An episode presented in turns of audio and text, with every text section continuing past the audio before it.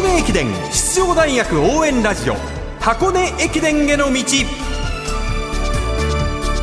出雲全日本そして箱根。学生三大駅伝すべてを実況中継する文化放送ではこの箱根駅伝への道でクライマックスの箱根駅伝に向けて奮闘するチームを応援紹介してまいります。文化放送斉藤和美です。ナビゲーターもちろんこの方。おはようございます。柏原隆二です。おはようございます。よろしくお願いいたします。2023年10月24日から27日までお届けした駒沢藤田敦さんと順天堂三代直樹さんによるスペシャル対談。地上波の放送では入りきらなかったエピローグの部分をポッドキャスト限定で配信いたします。もう早速ね聞いちゃいましょうかね。はい。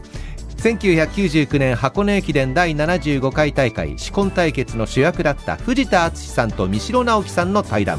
最後の話題はお二人が現役学生ランナーだった頃と現在の学生陸上界その違いについて寺島啓太アナウンサーが伺いました。箱根から世界へと言われていましたけれども今の2023年大学生のトップレベルの選手たちは箱根も世界もという形にもなっている選手もいますけども藤田さんとしては今2023年走っているこのランナーたち学生ランナーたちっていうのは、えー、ご自身たちが学生時代と何か違いって感じるものってありますか？う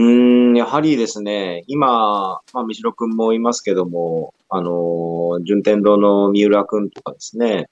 まあ、私たちの方の卒業生で言えば田沢とかですね、まあ、そういった選手たちが出てきて、本当に、えー、大学生のうちから、その日の丸で、まあ、世界陸上とかオリンピックとか、えー、っと、そういったところに、えー、活躍できる選手がこう出てきたなっていう印象が非常にこうあるんですけども、あの私たちの頃は、なかなか、うん、そこまでは、こう、レベル的にも、なかなか難しいところが正直あったんですけども、まあ私自身は、あの、もちろん高校時代はそんなことは全くこう思い描くことができずっていうところでしたけど、まあ大学に入って、まあ親木の方にいろんなことをこう教えてもらう中で、えー、一つこうずっと教えてもらってたものっていうのは、当時、私たちの頃って、高卒で実業団っていうのが結構多かったんですよ。あのー、いわゆる西脇工業から浅井化成っていう選手が多くてですね。で、そういった選手たちは、もう高卒で入って実業団でもまれて、えー、日の丸を背負おうと目指してると。だから、私たち自身も、学生の中で勝った負けたではなくて、お前たちもいかにそういった選手たちがいるっていうことを認識して、えー、実業団に勝てるような取り組みをしていくかだぞっていうのを4年間ずっと教えてもらってきたので、うん、その部分で言うと、そういった意識っていうのは、まあその頃から駒沢には割とあって、で、まあただレベル的になかなかそういったところを目指せる選手っていうのがそんなに多くなかったので、あの今のようにはっていうのはなかったですけども、逆に言ったら、今、各大学のそういった選手たちが、学生のうちからそういった、こう、意識を持って目を向けているっていう時代になったっていうところは、非常に素晴らしいことだなっていうふうには感じてます。三代さんは、このあたり、当時と今とは違いっていかがでしょうか？そうですね。あの、私が選手の当時が、あの、意識が低かったわけでは全然ないと思うんですけれども、やはり、あの、世界に視野を向けるっていうのは、まあ、いわゆるこう、なんていうんですかね、卒業した後のことかなっていうような、ちょっとそういう、えー、自分の中でありました。なので、あの、今の選手は、まあ、今、藤田さん言われた通り、もう学生でありながら、あの、世界で勝負をするんだと。まあ、オリンピックや世界陸上を目指すんだということで、まあ、あの、指導者の方も含めてこう取り組まれているっていうところ、まあ、それからすごくこう才能豊かな選手が、えー、いて、一人が、えー、すごくいい記録を出すと、えー、それに負けじと、えー、みんなが続いていくと、まあ、すごいそそういういい循環になっているのかなっていう、そういうふうに思っていますね。1999年箱根駅伝第75回大会紫紺対決の主役。藤田敦さんと三代直樹さんの対談パート5でした。今の学生の話をこう三代さんと藤田さんが喋ってくれましたけどあの僕から見ても本当に今の子たちのがこうあっけらかんとしてるというか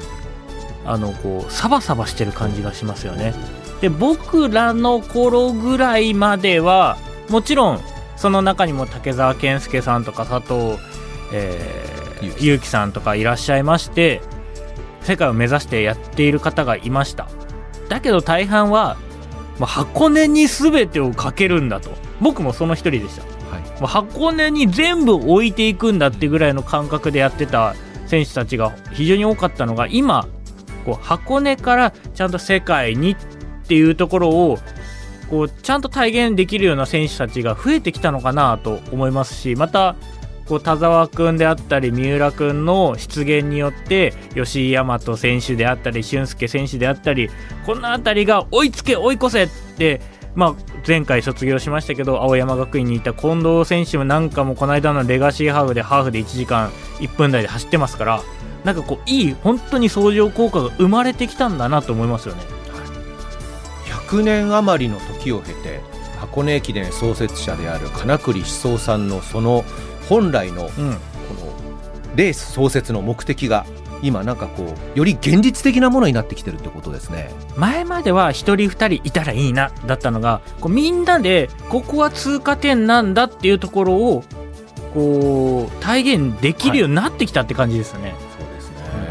レベルアップの一途をたどってますね。まあもちろんそのシューズとかいろんなウェアとか、まあ、気象条件とかっていうところの技術が向上したのもありますただしそこに対して箱根だけ箱根駅伝だけじゃないよっていうことを選手たちが思い始めたっていうのは、はいやっぱりこれは先人の、まあ、日本代表で戦ってきた人たちの思いでもあるしでここが紐づいて受け継いでっていうところもあるのでこれはもう金栗思想さんだけじゃないですね、もうみんなの思いがそうなって今があるって思った方が正しいのかもしれないですね。2023年シーズン箱根駅伝への道ポッドキャスト限定配信第1弾。藤田敦さん三代直樹さんによる特別対談エピローグでした